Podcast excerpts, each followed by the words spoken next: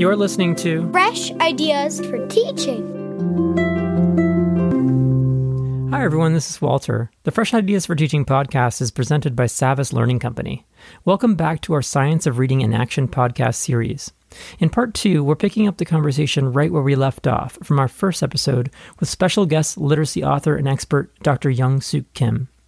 In this episode, Dr. Kim dives into the practical ways educators can apply what the research reveals about students' writing development in their elementary classrooms. Without further ado, let's jump back in. And talk about the implications that this can have mm-hmm. for teachers in the classroom today. How, what big takeaways should they have mm. in terms of practical applications? Usually, districts or uh, schools have reading curriculum and writing curriculum separately. And so when it comes to, you know, reading, they just follow their reading curriculum. When it comes to writing, they follow separate writing curriculum. Uh, what that means as a consequence, unintended consequence is that reading and writing are taught as separate subjects. When in fact, kids actually reading and writing are developed, uh, they develop together and they're related because they draw on the same things right? There are different things, but you have to address, but they're deb- they uh, draw on the same things. That means you actually, when you integrate both reading and writing, you uh, there's a synergistic effect. You can get that's more than the, the effect of you know teaching reading alone or reading separately from writing, right? So that's I think what's being uh, what's missed um, it's not again intentional, and teachers don't do it intentional. It's just structurally. Um, it's just, I guess, uh, it's the way it, things are structured at this point. How do we get your theory into practice? Mm. And I know that's a really loaded question, but like just generally speaking, someone co- comes across this theory and they really want to be able to integrate both of them and they really understand it. How do you get this every day? Mm into schools? I mean, mm-hmm. what can teachers do now? Yep. I would say a couple of things. One is you have to be very intentional and systematic. So when you, I mean, it's going to be actually more work than just following straight reading program or just following writing program. But you have to intentionally look at both and think about what from the writing curriculum you can take and then put it in the, you know, combine or integrate with reading right instruction or the other way around. So you actually have to be very intentional thinking about when I teach reading, what writing pieces can I bring into, right? And then the other way around, when you teach writing, what aspects of reading pieces can I bring into? So kind of intentionality and systematic approach is important when it comes to on a daily basis, I mean, you know, one example of word reading and spelling. So word reading, uh, one example is uh, word building. So you have, you know, start with the word with the word, and you ask, you know, kids to change uh, the word, you know, changing one sound or one letter, and then do it. And that's a lot of it's a reading, meaning it's a receptive skills, right? Kids look at it, change into different letter and change it and then read that, right? You can incorporate spelling right there. Okay, you uh, you know you you you created a word like as, as a cat, right? Let's spell it. What sound do you hear? Cat. That's what we have, you know, C A T. Now let's change t to cap up right? So let's change to cap. And the, the child did that, right? And then they can actually do spell, write it down. Okay, so we read it. Let's now close it. Think about, okay, what sounds do you hear? We just, uh, you know, read cap. What sounds do you hear? Cap. And then write it down. So what you're doing is you're utilizing not only word reading uh, strategies, but also spelling. And by doing that, you're actually uh, asking kids to actively retrieve inf- phonological information that they just practice, right?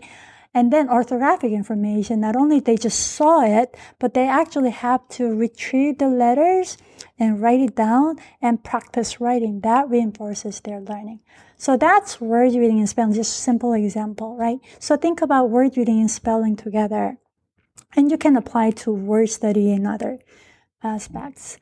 Um, reading comprehension and written composition are a little bit more challenging, and actually they re- require a little bit more um, explicit intention in terms of integration because word reading in our study we found that word reading and spelling skills are so very closely related.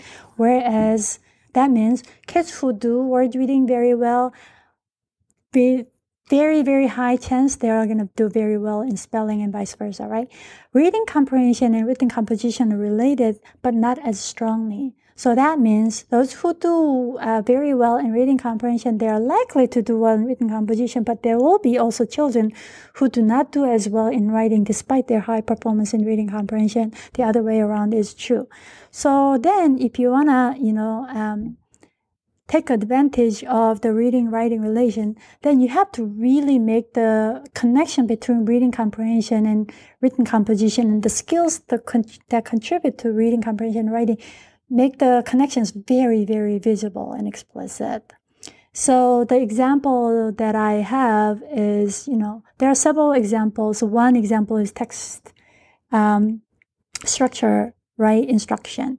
So if you teach, um, say, opinion piece, you know, you state your opinion topic, right? And then you provide several reasons and then you conclude, you have, you restate your um, opinion. So you teach the structure.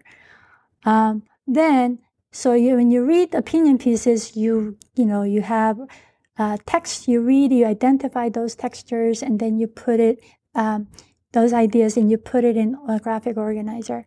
Now, when it comes to writing, you will say, remember when you read opinion piece, we identified these, these pieces. Now, when you write, we're going to have to of the same structure. Here's a graphic organizer. Um, let's put topic, sentence. Let's state your reasons, one, two, three, and then let's have, you know, conclusion. So idea generation, you're writing about your opinion, say your favorite game, your favorite food, whatever that is, and you list those things. And then you transfer it to uh, written composition. So you actually are gonna, you have, the teacher has to really connect, okay, you read something opinion, you read opinion piece, and these are the pieces you identify. You apply the same thing in writing.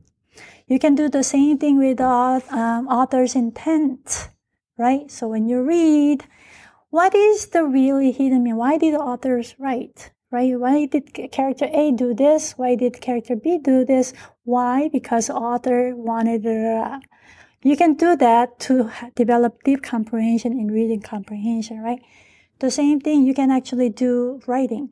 What is your goal? So remember in reading, when you read this story, the author wanted to do this, therefore employed these, these, these strategies. In writing, what is your goal in this piece? Let's write it down. For you to achieve these goals, what would you have to do? So then you're really making, so you're the author at this point. You have to come up with the strategies, right? So then you're really making these connections. And then that's gonna, kids can see the connections. So when they actually read, they can actually apply, oh, when I write, this is what I'm gonna do. If you don't do that, kids actually do not, may not see the connections. To gain a little bit more prominence of writing is really writing supports reading development. So reading supports writing development and writing develops reading development because you know learning occurs when you actually have to retrieve information and generate something. Writing requires much more than reading. it's as I said, I think actually writing is the one of the most challenging tasks uh, skills that people have to develop, right? Um, so by asking children to write about something or write about something they read, not surprisingly, they do better in writing when they actually have systematically um, have had opportunities to write about something. Um, so if people really care about reading development, I think they should really then incorporate writing instruction. Wow, Sarah. Dr. Kim provides so many great insights on the science of writing. I hope our listeners were taking notes. Thanks for joining me today, Sarah.